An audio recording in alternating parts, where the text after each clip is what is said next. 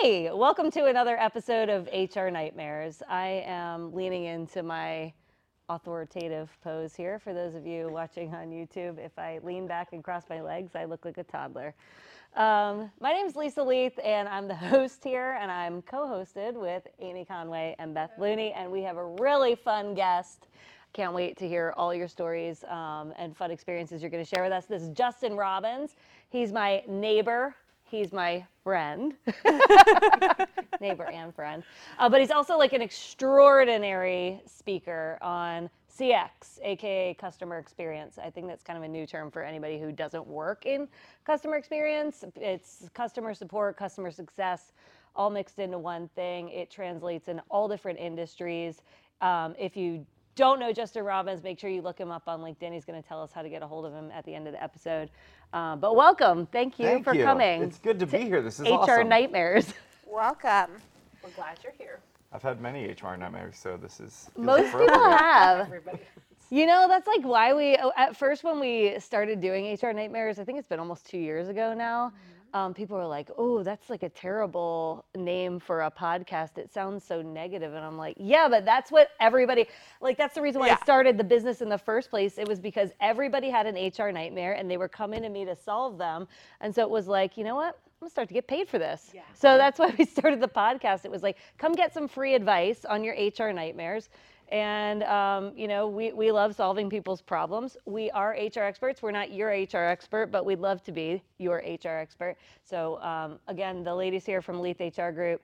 And um, why don't you fully introduce yourself? Tell us where you're at now with 8x8 and like what you're doing, what you're up to, where you're speaking, how we how we find you, and how you landed on this journey in this seat. Totally. Uh, so I've always thought of myself as a bit of a customer experience mutt. And uh, I've, I've told the story a bunch, but it, it all started. So I was 12 years old. I had a paper route. I got a call from my boss, and she said, How would you like to earn some extra cash in the evening? I'm thinking, Sure, what do I have to do? She said, Just show up, up at the newspaper. We'll explain it from there.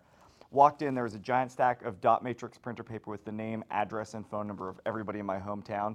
And as a 12 year old, I got cash under the table to interrupt people's dinner times and try to sell newspaper subscriptions.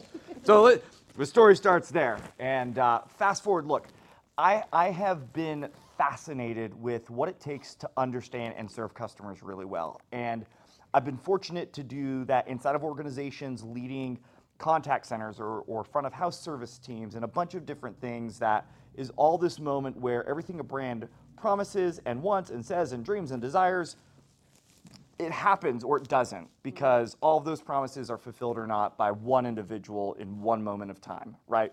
So started there, got into training and consulting and working with teams around the globe on this this big this big idea of what does it mean to define a great experience? And, and it might be for a customer it might be for an employee it might be for a patient it might be for a constituent right? What does that take? And, and got to do that fell into research and uh, was at a point where i was finally like look I've, I've run customer experience teams i've gotten to teach customer experience teams. Technology is a big part of what they do and uh, for the better part of five years have, have worked with a number of technology companies including right now 8x8 uh, working with our customers our partners our, our sellers our marketers trying to just really understand what is shaping this idea of customer experience. And you said it's a lot of things, and it's uh, even for people who do CX, often it's very confusing to them. They don't know what they're doing. So, how do we just understand what it means to define it? Then, once we define it, how do we deliver it? And once we deliver it, how do we figure out whether or not it's having impact? That's probably the easiest way I can describe what this journey's been.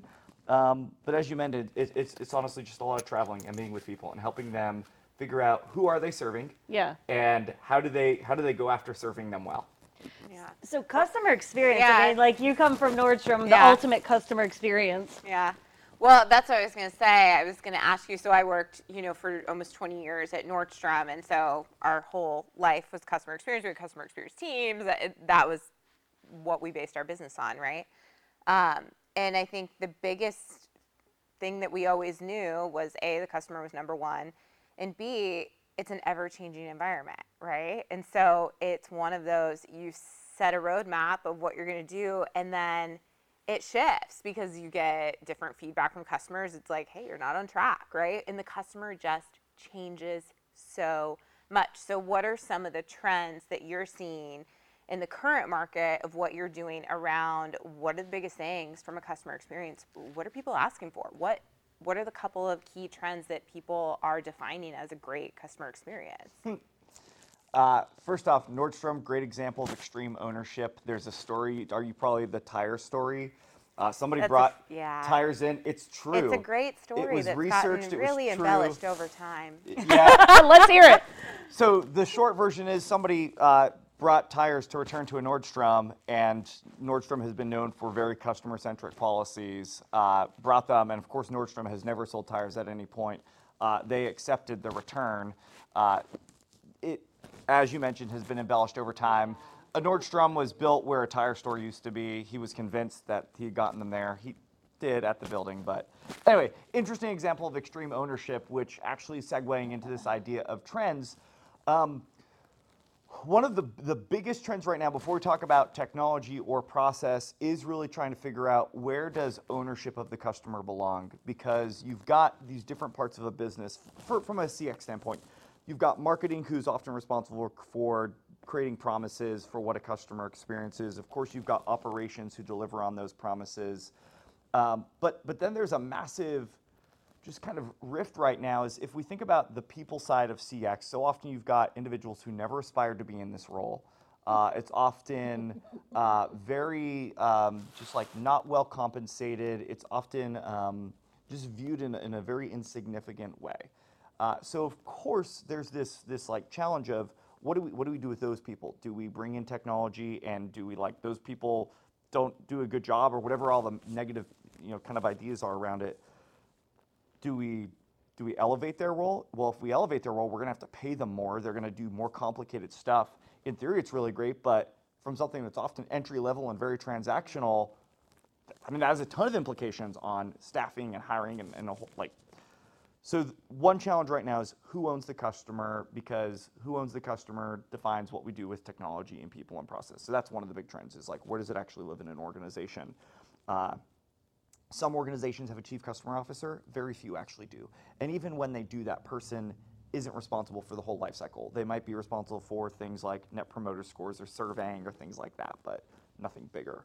Um, second technology, of course, is around, you know, we've probably all uh, sitting on these couches or, or watching or listening to this have played with ChatGPT and what's going on with generative AI. Um, it's I- use the example recently. I've, I've been with a bunch of leaders. The question's asked, "What are you doing with generative AI?" And most people aren't.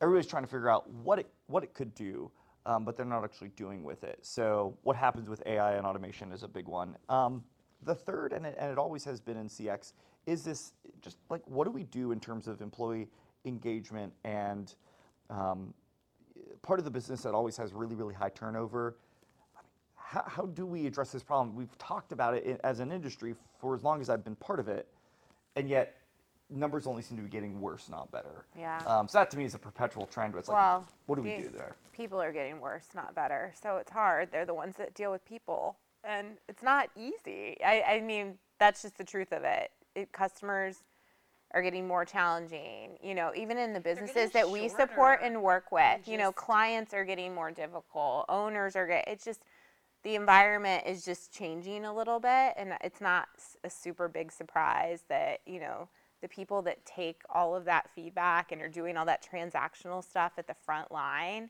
It's not an easy job, and you're right; they don't get paid that much in order to be handling people on the other end of the phone, usually not being very happy when they're the talking to them. thing is that they kind of sort of just land into that position, right? It's not maybe I'm generalizing, but it doesn't seem like a lot of frontline people would be like, oh, this is what I want to.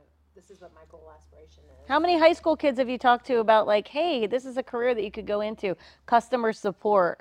Yeah. It's no. not. It's on nobody's vision. Right. board. Zero. Uh, no vision boarding on this So idea. you've got people that are just. I'd love to landing work at that call center. Yeah, I mean No. seriously, and then all of a sudden No- they're the ones that are holding. But it's such a important piece of critical job because it is the front line Yeah. of customer service.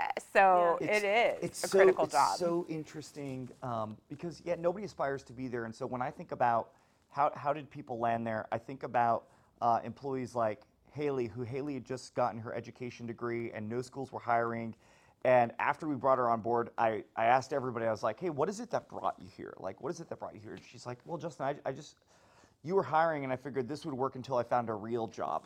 Daggers. I think about Scott, who after a 30 year, in, in year career in radio, best phone interview I ever did, he was an on air talent. After 30 years and radio stations going to nationally syndicated shows, Scott lost his job. And so he didn't know, and so it was a place for him to land.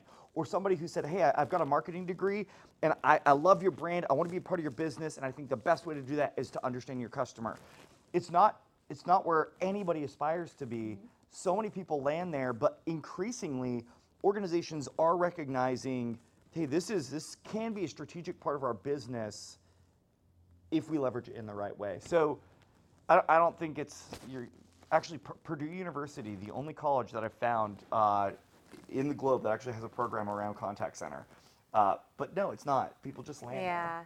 Well, it's funny because I mean, that's what I said when I started working for Nordstrom, and then 18 years later, I was mm-hmm. leaving Nordstrom. Right. the so story. that's the story of if you go and you poll all the great leaders of Nordstrom and ask them how they entered into the company, it was always like, well, I'm going to do, I'm going to sell because you always start with selling, right? You have to. The customer's number one on the pyramid, then the salespeople are number two. So you got to learn that job we all that's what everyone would say and those are the people leading the organization are like well i just did this until i got my real job or i found something else or i started in summertime so a lot of that was just about Yeah. the company and the culture and the environment there and people stuck around. Like my 18 years was an average. That was not a you know a phenomenon to be there for 18 years. That was an average of what people were there.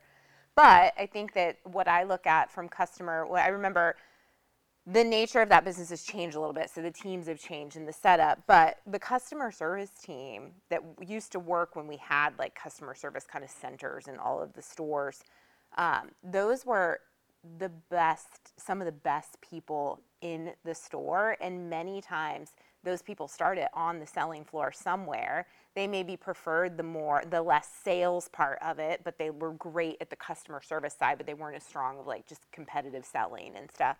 Um, and then we moved them into customer service, and they actually did earn a lot higher hourly rate than a lot of the other support departments in those store locations because that was a really critical job. Because if the customer was bypassing the sales team and going to customer service, there was usually some kind of a problem, right? So that was kind of the, the middle ground between like the sales team that was one on one with customers and management getting involved. But and a lot of times they detracted all that, and I didn't have to go out there and solve the problem because they were so great. But it was important that we paid them the, for the value of what they did. So we all acknowledge that no one wants to get into customer support. Um, sometimes people end up there, but like we also appreciate that they're real, they're in critical roles and they're the face of the company and the brand of the company to our clients when they're in a bind usually. So like what is the future of elevating customer experience or customer support roles? Like what's the right thing to do to make to attract the right people and make sure that they're trained up and going to give your customers the experience you've visioned for your own company? Like how do we do that? Where do we start? Paying them is one thing but um, how do we let them feel like their job is just more than t- solving tickets or like volume of tickets and um, and they can have like a really good relationship with the company Yeah. Um, so answering that question, I think goes back to an earlier statement that was made about people are getting worse. Um, what what I what I what I have seen happen is is a few things. One, all of us as consumers, patients, employees, it doesn't matter. We have better access to more information than we ever had, and that that's only accelerated. So our awareness and understanding and ability to help ourselves has only increased. And I'll speak for myself in this one, but my tendency when I do that is believe that I know the best way of what's for me, and then any other expert, there's no way they could have researched as good as I have. Um, turns out that's not the case. But we as humans fall into that, right? We're like, yeah, I can figure this out for myself. And so that's it. So, number one, that just understanding, I think, has gotten elevated. Second, the tools that are available, if you think about all of the ways what, what I think is complex about customer experience, it's not just about the contact center, but it's every interaction a customer has with a brand. right? And how they feel about those things. And that happens across so many channels or modalities, right? You're on a your cell phone texting with someone about something, you are on a website, you are hanging out in their store, like whatever it is. So people who now know more, but are interacting with brands in a way that for us, we just think of it as Nordstrom's or whatever. But there's a ton of technologies and teams that are often very disparate and very disjointed. And we've all been in a situation where you have to repeat yourself, or one person tells you something and somebody else tells you something else. So the disparity of information and knowledge is, is at an all time high people are more aware, things are more disparate and more complex and more complicated. So now let's get to that employee because what does it mean to elevate them? The the first thing that we've got to do is actually get our own house in order as businesses. Uh, every year I survey a couple thousand uh, frontline uh, employees and supervisors in, in customer facing roles outside of a bad boss, which is why you would expect most people leave. The second most common reason cited for somebody quitting their job or feeling disengaged or apathetic is because they don't feel like they've been given the tools or resources to actually be successful. I've got this customer who knows all these things, but but they know before I do. Or they're telling me they've said this, but I don't have any visibility into what they said to who. So from a house and order standpoint, like that has to happen first. I think organizations need to look at their processes, they need to look at their systems and their strategy around how do we understand and serve customers. Because that doesn't matter. You could it's actually only going to get worse if you pay someone more or get someone more more uh, kind of knowledgeable or effective in navigating complex and nuanced situations, and you still give them crappy tools like bad. So that that piece has to happen first. The second, I always think about this problem in terms of like every single one of us em- as employees are thinking about four things, right? Uh, uh, what what do I get for joining this organization, and and especially in contact centers, they're they're thinking about what are my hours, what is my comp, what are my benefits, right? All of those types of things. What are the tools I have available? Then they're also trying to understand what what um, what can I give. And again, people that uh, that I've always met that come into these customer uh, experience types of roles, like they are wired to help. They are wired to serve. Like they want to understand how they're gifting, and it's and it may not be a degree, but it's a passion or it's a desire to to see people be successful or see them uh, not be frustrated or upset. Like how how can I apply that to my job? And often organizations delay an employee's ability to actually do that when they're in a CX role the, the third thing then is, is trying to understand so it's, it's what do I get? What do I give? Um, it's, it's, do I belong? And again, I'm trying to think about like how do we get these employees to that place? We have to figure out like, hey, I never aspired to be here, so I'm automatically I've got this pre pre wiring to say like, I never saw myself here. Nobody talks about it in college, so my my belief going in is that I don't belong here. So again, part of what I think we have to figure out as, as leaders is how do we how do we create that sense of belonging? And it's not just about uh, parties or one-on-ones, but like actually connecting to like, no, this is a meaningful organization or a meaningful team. And then to me, it's answering the questions of like, how do we grow, right? That that I believe is like, if I've got somebody who can come into organization and say like, oh, I want to be a part of making this thing bigger and better than myself, like, awesome. It's got to begin with system and process, and then get really clear around. You've got somebody who now is going to be even smarter, who doesn't want to they still don't want to be here. Doesn't matter that the the easy stuff is gone they're still wrestling with all of these things. Or do you ever think that they need to have more of a understanding of why their particular job, why when they're there for eight hours in the day, how that will benefit the company? I think sometimes that conversation doesn't happen to the, that group. I worked at a call center once. I was the HR manager at a call center, and they didn't really understand what what their impact what, was. what, what they were doing and The how it value. was like integrating into the final for the whole reason of being there. Not sometimes, most of the time. Yeah. Really yeah. frustrating. So, I So- would try to be like, this is important, but you know. Think about think about how we reinforce this. So we've got these core values or vision, whatever mission that we like corporately we, we put that out there. Now, if I'm working in the contact center, what is what is my attachment to that? Because here's what happens. I am measured on I have quality assurance, right? I, we've all heard your call may be monitored for quality assurance purposes. So I've got a form of things that they're hoping happen in, inside of that interaction that have nothing to do necessarily with our, our core values or our purpose or our mission. They have to do with this interaction. Okay, well, maybe I have one on ones or I have coaching or I have an annual evaluation.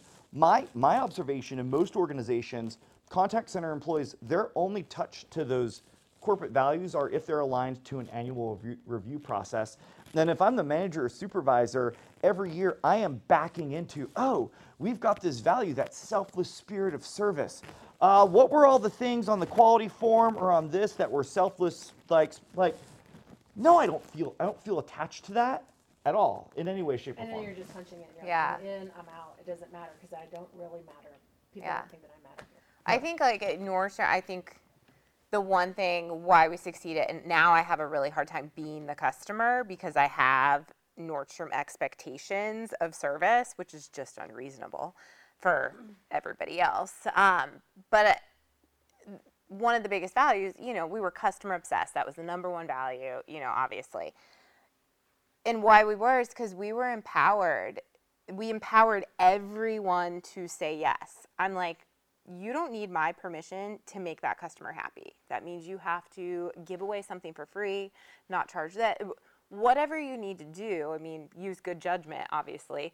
But we empowered, and why I get frustrated now on the customer end is because I'm like, you know, I know that if I called into the call center at Nordstrom.com and something went missing, or like I was kind of challenging them one day because I sent two returns and they only returned one item. I'm like, trust me, the other item was in the box. Like, do you want to look up my history with company? Like, I'm trustworthy. I'm not trying to take advantage. I still own a lot of stock in the company. I'm not trying to rip you off here. You know, so it was one of those, and you know, um, that person on the other end of the line, no problem. I'll go ahead and credit. What was the other item that was missing? You know, no problem, right? That's Nordstrom. I go and challenge somebody else with something like that, and it's like, well, I have to call this person, and well, I can't do that. Well, I have to put a ticket in. I have to research. I'm like, none of that is my problem.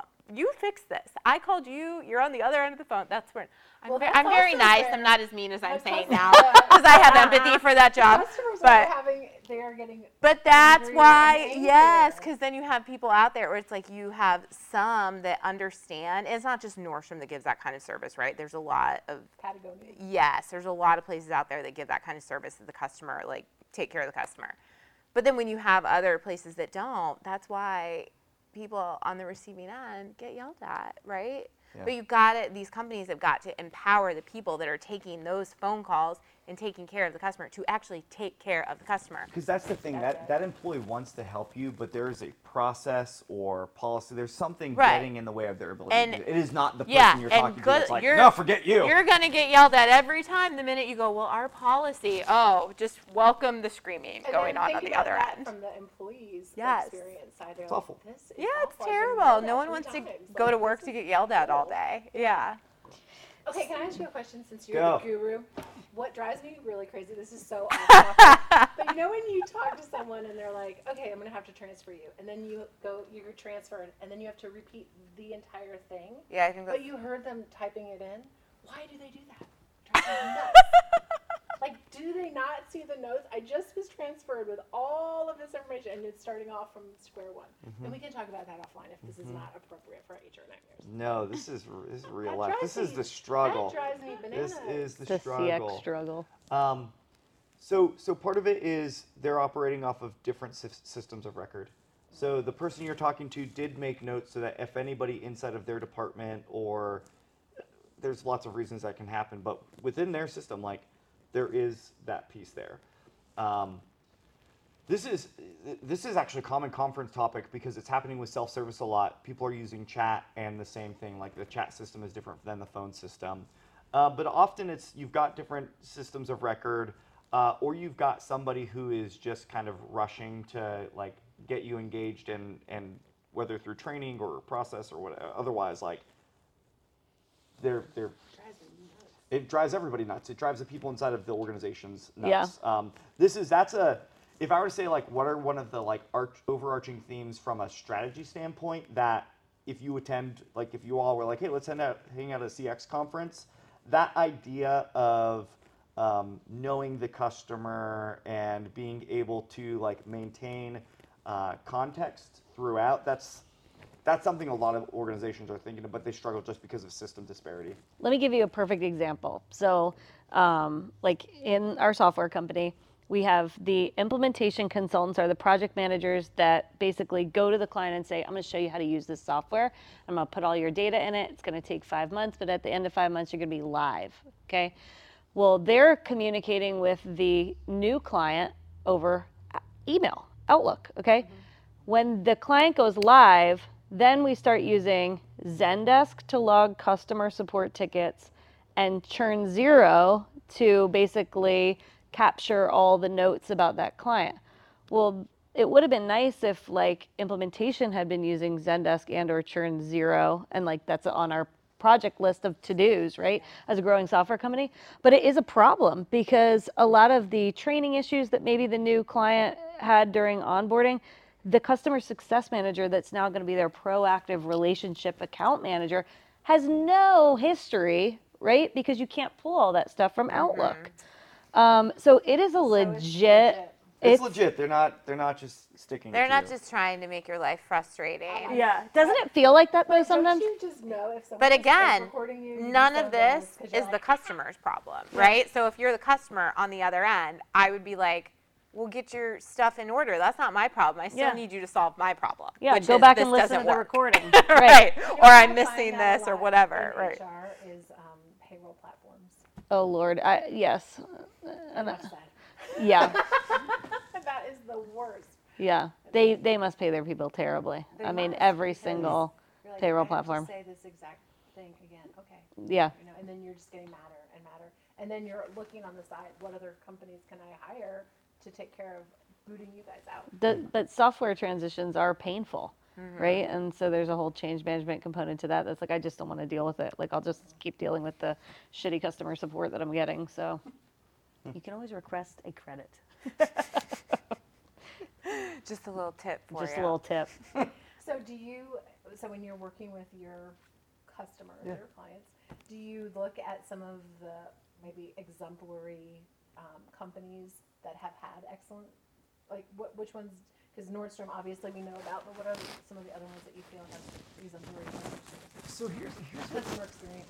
Yeah, so here's here's what's interesting about this. So I'm gonna like compare uh, two two different things that for this example. So have any of you ever been to a Dick's Last Resort?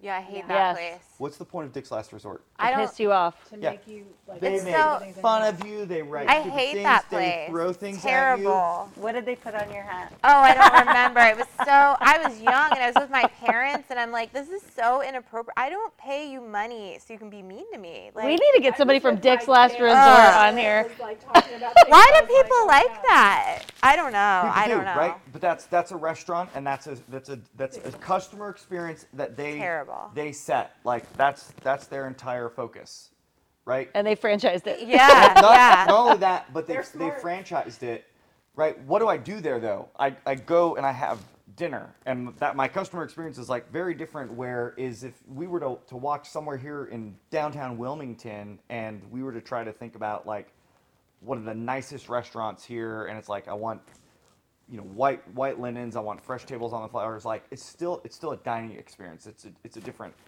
and neither of them are right or wrong. For dick last dick's last resort like that is that's a great customer experience for customers that want that type of experience Right, right. so the, anyway my Which point is is the not challenge i have with, with your Which is question not is me. this is Know what this to get you is for Christmas. Actually, I see what you're saying. Right, this I is the get benchmarking trap. That it's like, Yes. oh, That's well, if, if I'm in too. this industry, I need to do this in this way, and it's gonna be right. But what matters more is that I understand who who are the customers that we're looking to serve. What's our strategy as a business, and how do we design something that meets our business goals, which should then effectively please our customers or whatever it would be. And so the benchmarking, what you're saying is the benchmarking isn't as important as really understanding your customers.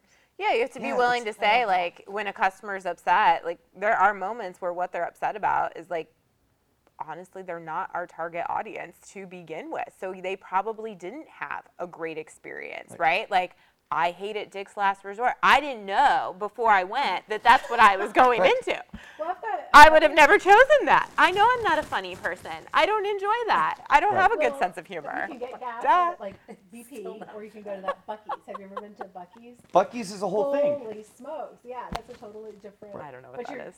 Justin's Oh family's more of a my God. Wawa I don't know what family, Buc-ee's like a is, No. Sheetz family. Well, I mean, we could talk about. I, oh, I, I know Buc-ee's Wallets. but My family has never been there, and I have. I almost did a one day. We were looking for something to do. I was like, I know what we're gonna do. we're gonna drive two hours each way, and we're gonna experience Buc-ee's. Because is I'm it? a customer It's just a experience gas nerd. Station with like a hundred gas pumps, but that's not it. Then you walk in, it is. How do you even explain it? It's chaos. It's a gas So- station? Yes, gas station. but here's, here's here's a couple things we need to understand. It's not about a gas station though. So what is what is one of the worst? If you stop at a gas station, what is one of the worst parts of the experience? Going to the bathroom. Pumping bathroom. the gas? the bathroom. they decided we are going to I start don't like touching the we are going to start there first. Like I would probably eat a Buc-ee's uh, brisket taco off of the floor of their bathroom. It is that clean. They've got like I don't know that I'd drive two hours for a clean bathroom, though. I thought you were- got? but It was the, you weren't worried about me eating the taco off the floor, but the drives. Experience. But here's that. So it's not, and it's not about going out of your way for it. But that that was it. It's about designing an experience where they understand the importance of some of those conveniences, Right, and, right. and have done just very intentional decisions around what that means. And and you you mentioned this earlier of like it wasn't right for you, and maybe it's not the ideal customer. Like that means that businesses have to say no to someone, and I think Yeah. part of the problem all of us face as customers is that businesses are trying to, to create an experience for everyone and as a result nobody wins Yeah. You can't. You have to narrow. You have to be able to say, like, I'm sorry. We did it. We're like, we offended all of our people that were probably over a certain age demographic. Because we're like, we're getting rid of all those departments. It isn't cool.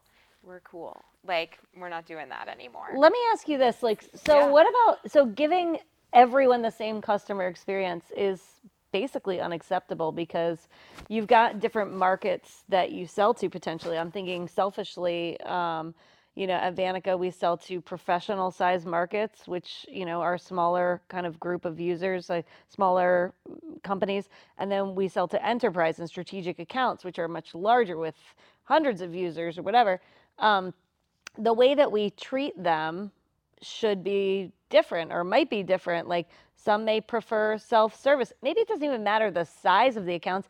Maybe it's just their communication preferences, what region of the United States they live in, like how they communicate internally within their own company. Like they may prefer self service over um, talking to a person, or they may prefer Zendesk or email over um, self service. So I guess what I'm asking you is like, how do you determine whether or not you create different experiences for your customers or if you stick to one customer experience for everybody? yeah. Loaded question lisa. Um, i mean th- look that's a big part of your like your strategy as an organization is around like what do we want to be known for? Uh, i think about travel uh, you know that's that they've made like an entire thing out of loyalty. And we all like some of us to the point like I was talking to a friend who just did a mileage run because they didn't want to lose the level of service that they get as a result of their status. And that is hilarious. They Right. literally got on a plane and went through an airport and took a flight just to get status. I've done They this probably have a in the past too. me. that is But hilarious. but that so uh, but part of that's saying like, hey, we know and and there are things that you can do to, to try to figure this out and, and maybe it's recognizing that um, we're trying to drive higher lifetime value out of these these customers or we Yeah. know they automatically have a li- lifetime value. We might know that hey, maybe that customer themselves doesn't spend a lot of money, but based off of who they are, they're really good at attracting you know, four to one in terms of our other customer bases aren't as good as being promoters or whatever it would be. So maybe you want to invest there. Um, it could also be kind of to the complete opposite sense, and like, hey, everybody gets the same level of experience because we want to monetize higher levels of, of service. So there was one tech company um, a number of years ago that they intentionally made every customer wait on hold for at least an hour, and the entire time you were listening to a service that, hey, for an additional fee, press one uh, to pay an additional fee, and you can talk to somebody immediately right, wrong, or indifferent, it was part of their strategy. I don't know how it worked for them or not. I never looked at their books, but that, that anyway. It's a strategy. It's a long-winded way of saying like, it it it just depends on what like what what are the advantages or disadvantages to you in terms of treating everyone the same or treating everyone different. I think when you think of like treating everyone different, I think of more just like in the general like sense of how they interact with our people when they do interact with our people but also knowing that there needs to be a few different customer choices knowing that there's a variety of needs too so i always think of that too because my old business you know we certainly had we knew not everyone it not everyone it walked in the door wanted a full a, a commission salesperson that outfitted them from head to toe did we provide that? Did we have personal stylists? Absolutely. But that some people just need it to do a quick and easy return, and so we stuck the service bars right in the middle of the first floor as they entered the store because it was speed and convenience. So it's like, but both of those people should have been nice, friendly, welcome to our store, efficient with their service. You know, so it's like the human beings kind of had the same general ways of treating customers but providing different experiences based on what they wanted. So that's that's how I kind of think of of it. There, there need to be those non-negotiables, right? Right. That's what that is to me. Yeah. Mm-hmm. Non-negotiables. But whether you wait two minutes or you wait at, not at all, could depend, Yeah. right? Or do I have a live person assist you, which is obviously a more expensive resource, or to your Right, point, do right. I have you help yourself? Yeah. All right, let's talk about some research that correlates employees being happy with customers being happy. I'm sure you have a lot of Is this thoughts your on this. NPS thought? Yes. So um, right now we're neck deep in discussing Net Promoter Score and how to integrate Net Promoter Score into everything that we do, from the sales process to potentially, like, let's say, offboarding a client. Um, what you know, and then of course that translates into employee net promoter score, which is something that we started tracking about a year and a half ago. Um, for those of you that don't know, and you can correct me if I get this completely wrong, but net promoter score is is basically a negative 100 to a 100 kind of scale where you have detractors that take you into the negative and promoters that bring you into the positive and passive people that are like between I don't know whatever right in the middle of a 1 through 10 score. They don't give you anything. So you really want people who are going to recommend your business to do business with the other people. Same for employees. The whole concept is you'd recommend my company is a great place to work. Um, what are your thoughts? We kind of started to like um, chit chat about this before the camera started rolling. We said, no, let's save it because you you had an interesting reaction. It's not one that I've seen um, when I mentioned NPS or Net Promoter Score. So like, talk to us about. We, we care from an HR nightmare standpoint about the correlation between happy employees, happy customers. If it's, you know, is it Net Promoter Score? And if it's not, like, what is something else that we should be thinking about? Let's go. Let's do it. okay, so let's let's talk about a couple challenges with NPS, uh, the intent of NPS, and is there a better way? Uh, so so first off, the uh, assumption with Net Promoter Score survey is that uh, the person that I'm talking to uh, would in fact be a promoter of this product right? First and foremost. And so I want to give you two examples of businesses that had to measure NPS and it came to bite them in, in the rear. Uh, first is I, I got a um, phone call a couple years ago from a woman who worked for a business called Giddy. Okay, she was head of customer experience for Giddy. Giddy is a medical device that helps men with erectile dysfunction. She said, Justin, Giddy up. I've been asked, I've Giddy been up. Oh. asked ah, Okay. to measure HR Net Promoter Nightmare! Score. That's an e- I'm the into name of it. your company. Shocker. Guys with ED don't want to talk about the fact that they are using a device to help with ED. Yeah. You Okay. should you should pull their partner. It's not a bad idea.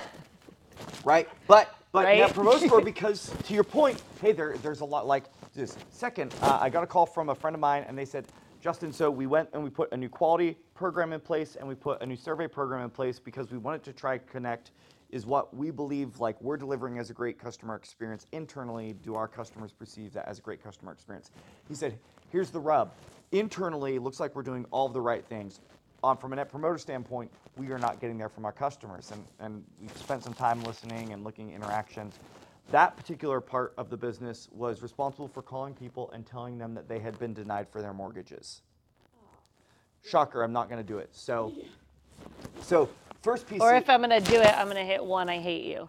right? So, Yeah. so the first piece there is like there's often a misapplication or it's too broadly applied across an organization where it doesn't it doesn't make sense. So that's that's the first challenge. The second challenge is actually around the number system. So uh, as Lisa mentioned, that you've got uh, promoters, you've got passives, and you've got detractors. And the the scale, and this is actually the people who created Net Promoter Score, recognized that people were kind of misusing it in a number of ways, and in part, people don't actually like they could actually be promoters, but they fall somewhere within the passive category all too often, um, just because of the number ra- the the scale rating, right? So it's part of like okay, people are thinking that. Second, organizations are just looking at the numbers, not paying any attention to the verbatims. There's a ton of value digging Yeah, into the yeah. verbatims there. The bigger issue is this I don't care what you say you'll do.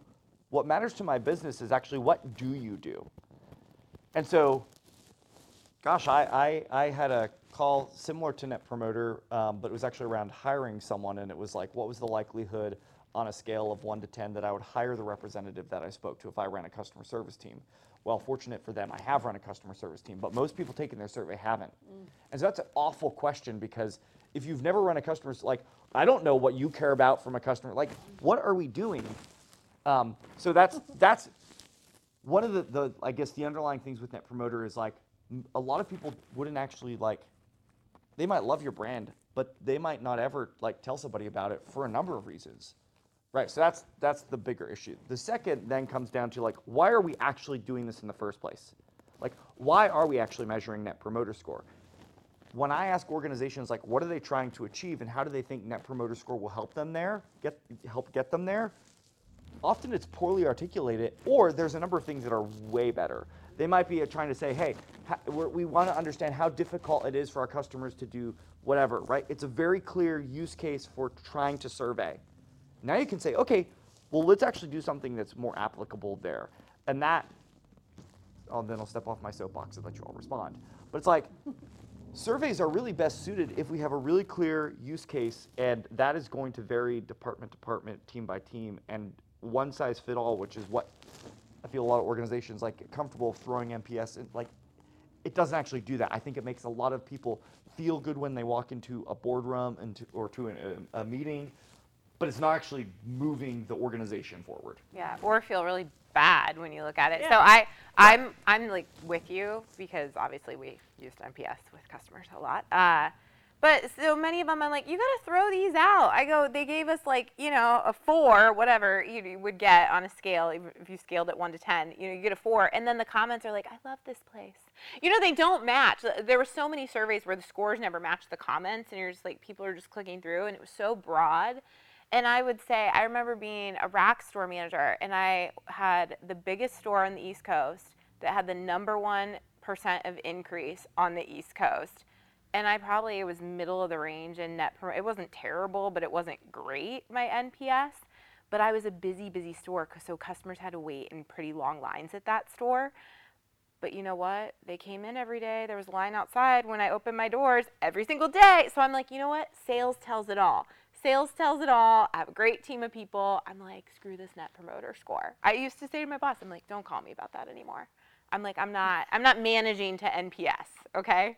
But I was like, if you want to talk to me about how we can make the line more efficient and we can provide quicker and efficient service, I'm all for the surveys that tell me that. But I don't know what I need for that already. I just need more registers and more people, and that wasn't going to happen. So mm-hmm. I was, so it was one of those that doesn't always tell you what you need to know. Well, you do need to keep a pulse on the customer experience somehow. So if not net promoter, then what? I was gonna say, yeah, what would you recommend for another alternative? Yeah, so so for the customer experience, to me it comes down to first defining like what are we hoping to learn or affirm or test or change right here right now.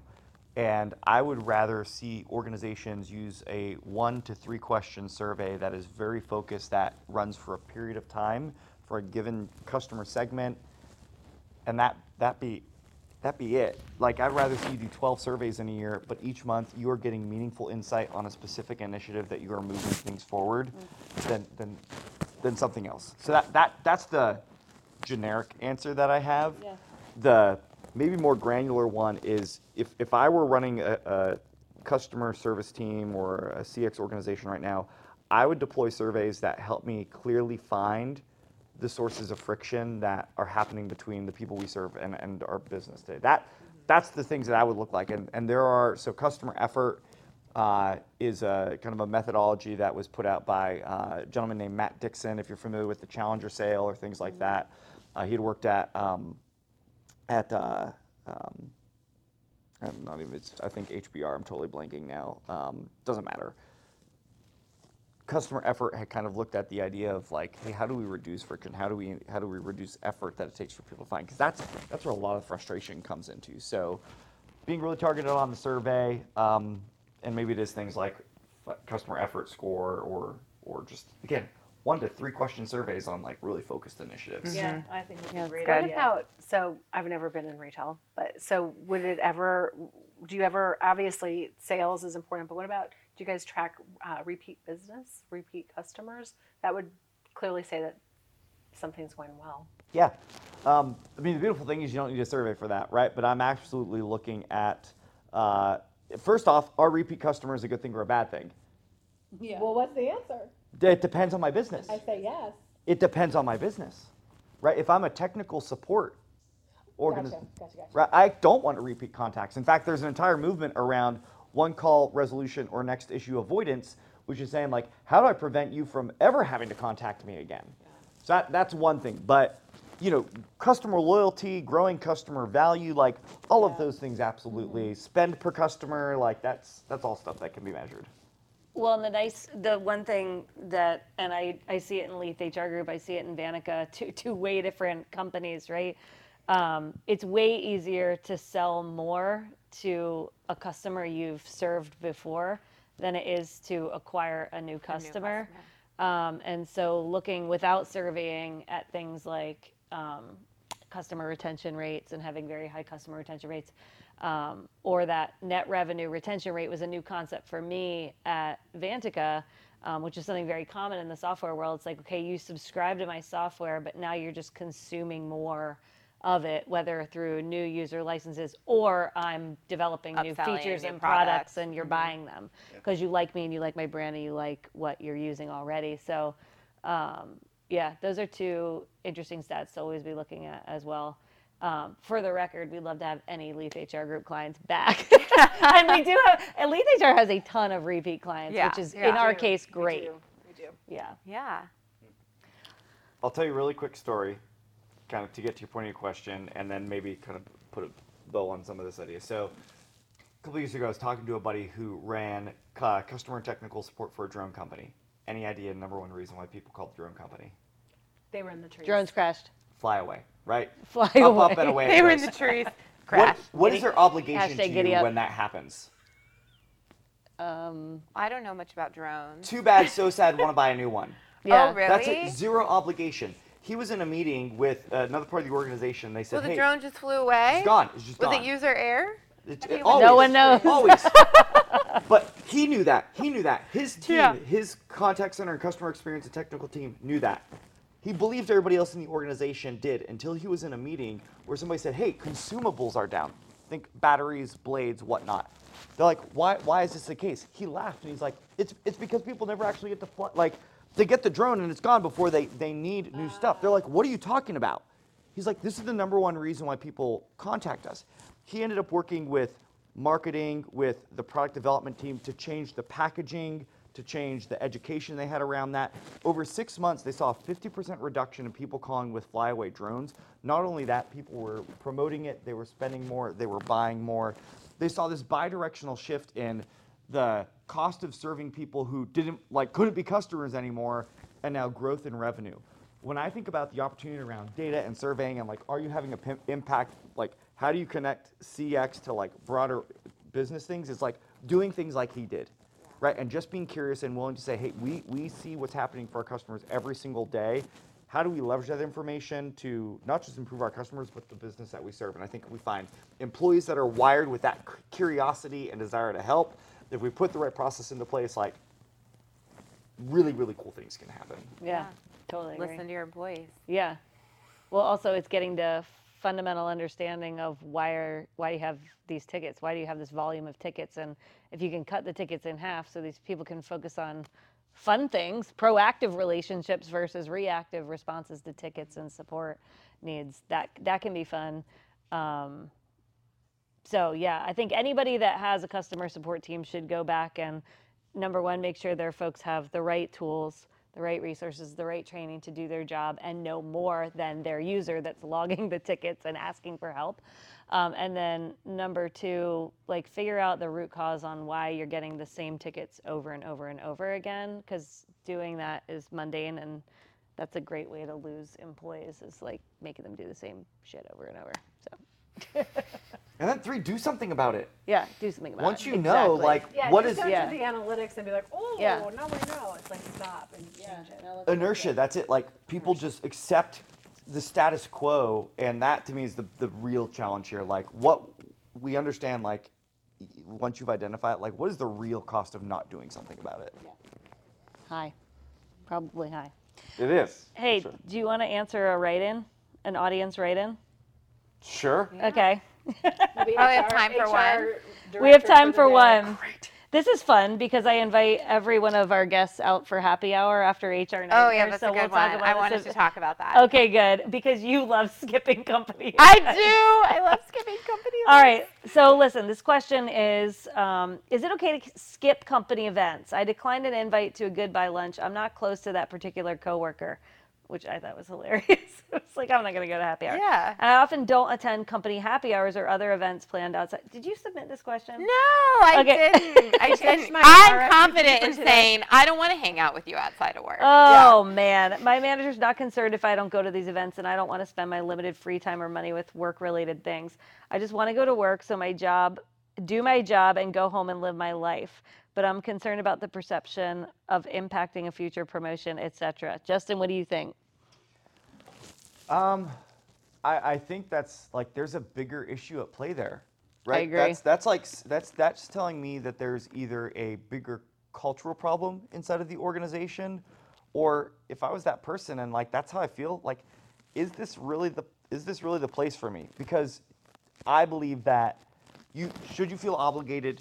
No, but if you're not going to most of the events, and like it's because you and the thing that stood out to me is like I just want to show up, do my job, and leave. Yeah. That's the cons- like it- Red to me. flag, It's not about the happy hour part. It's like if that's that's your view on things. Like we spend more time with the people that we work with than our family and friends. So it's like I get the wanting to be home, but like there has to. For me and the hope of humanity, like I Right. want there to be something more. Well, I, I think that, I mean, obviously, I sometimes go to things. I'll throw a bone to every like third or fourth thing because I can't never go to anything, right? You're coming to Healthcare Heroes tomorrow. Yeah, see, Yeah. I'm coming. Um, You're and coming to it's happy 'cause hour. I missed the last one, so I'm like, I can't say no again. Uh, see, See, you But- feel obligated. I know I feel obligated. But don't you have fun when you come? Well, it depends how many cocktails are served. We'll see. But no, I mean, I'm of the sense of like, A, if your employees feel like this, then we need to say, well, how many of these events are there? Is it fatigue? And how much are we really asking employees to hang out with coworkers where they do already spend the majority of their time with these people in the workplace? So maybe they don't want to do that after work, and I think that that's okay. I also think it probably depends, like, well, what job are you in, right? Do you need to put your game face on and suck it up and deal with it because Mm-hmm. You're you're, a leader, leadership you role? yeah, go. sure. Are we paying you 25 bucks an hour to do administrative work? Then you know what? You should feel like I'm coming to work, getting a paycheck. I'm doing as long as I'm doing really good at my job. Then you really shouldn't feel obligated to come to the happy hour afterwards. So I think it, there's nuances there for sure. But personally, I do think people spend a lot of time at work, and if they prefer to go home after five o'clock when they're done with their workday and live their life because they want to go to the gym and they want to get to bed early and they have a routine, or maybe they have kids and dogs and spouses at home that they have different pressures. You know, I I have a couple of organizations where I hear that from a lot of the employees that because we do have a monthly kind of event and a couple other things here and there. And there's quite a few people that don't love the after hours stuff and they feel like ugh people look down on me because i never come to this stuff but like i gotta get home. So i don't know. I'm like on the fence about it a little bit and i also came from an organization where like we didn't do any of that stuff so i never had to worry about it we kept work at work and personal life at personal, Personal life, life yeah personal we were very separated with Some that Some of the groups that I work with have a lot of social time. A lot. And they're all, but they're all kind of, they're all kind of pals. They all pal mm. around. And I wonder sometimes if I worked there as a true employee, I wonder if I would want to go to all those things. Yeah, to get the sometimes people are like, I got stuff to do. I, can't. I do have an organization I work at a lot where they, they do a decent amount like lunches and like different things. And there are some people are like, I have stuff, to, I have to get this stuff done. Because if I don't, then I have to stay here for two extra hours. We're like, I don't have time to go to that like all women's lunch at But two I o'clock. sure you know? to go to the happy hour. So they're actually, tonight. yeah, oh they're- some of them they're like, You're buying I'm drinks." super dedicated, meaning I need to get the work done before I go to lunch with everybody. Oh. So I don't know. I'm like, I could go either way on it, hate but I am coming to the event tomorrow. There you go. Beautiful. All right. Hey, we're out of time. Uh, on this note, you'll never see Amy on HR Nightmares again. um, I'm leaving the organization. Too much Um, demand on social function. that's right. Um, thanks everybody for tuning in. Justin, this was awesome. Thank, Thank you. We could we could talk you. to you Thank you. forever about this. Yeah, Um, it's really interesting. It, it is super interesting and love your dynamic personality. It's awesome. You're a great guest. Um, tune in on uh, YouTube or wherever you listen to podcasts. We'd love to have you subscribe so you get notified every time we have a new episode. Um, thanks again. And if you need an HR expert to supplement your team or help your team out, make sure you call Leath HR Group. We appreciate you. See you next time.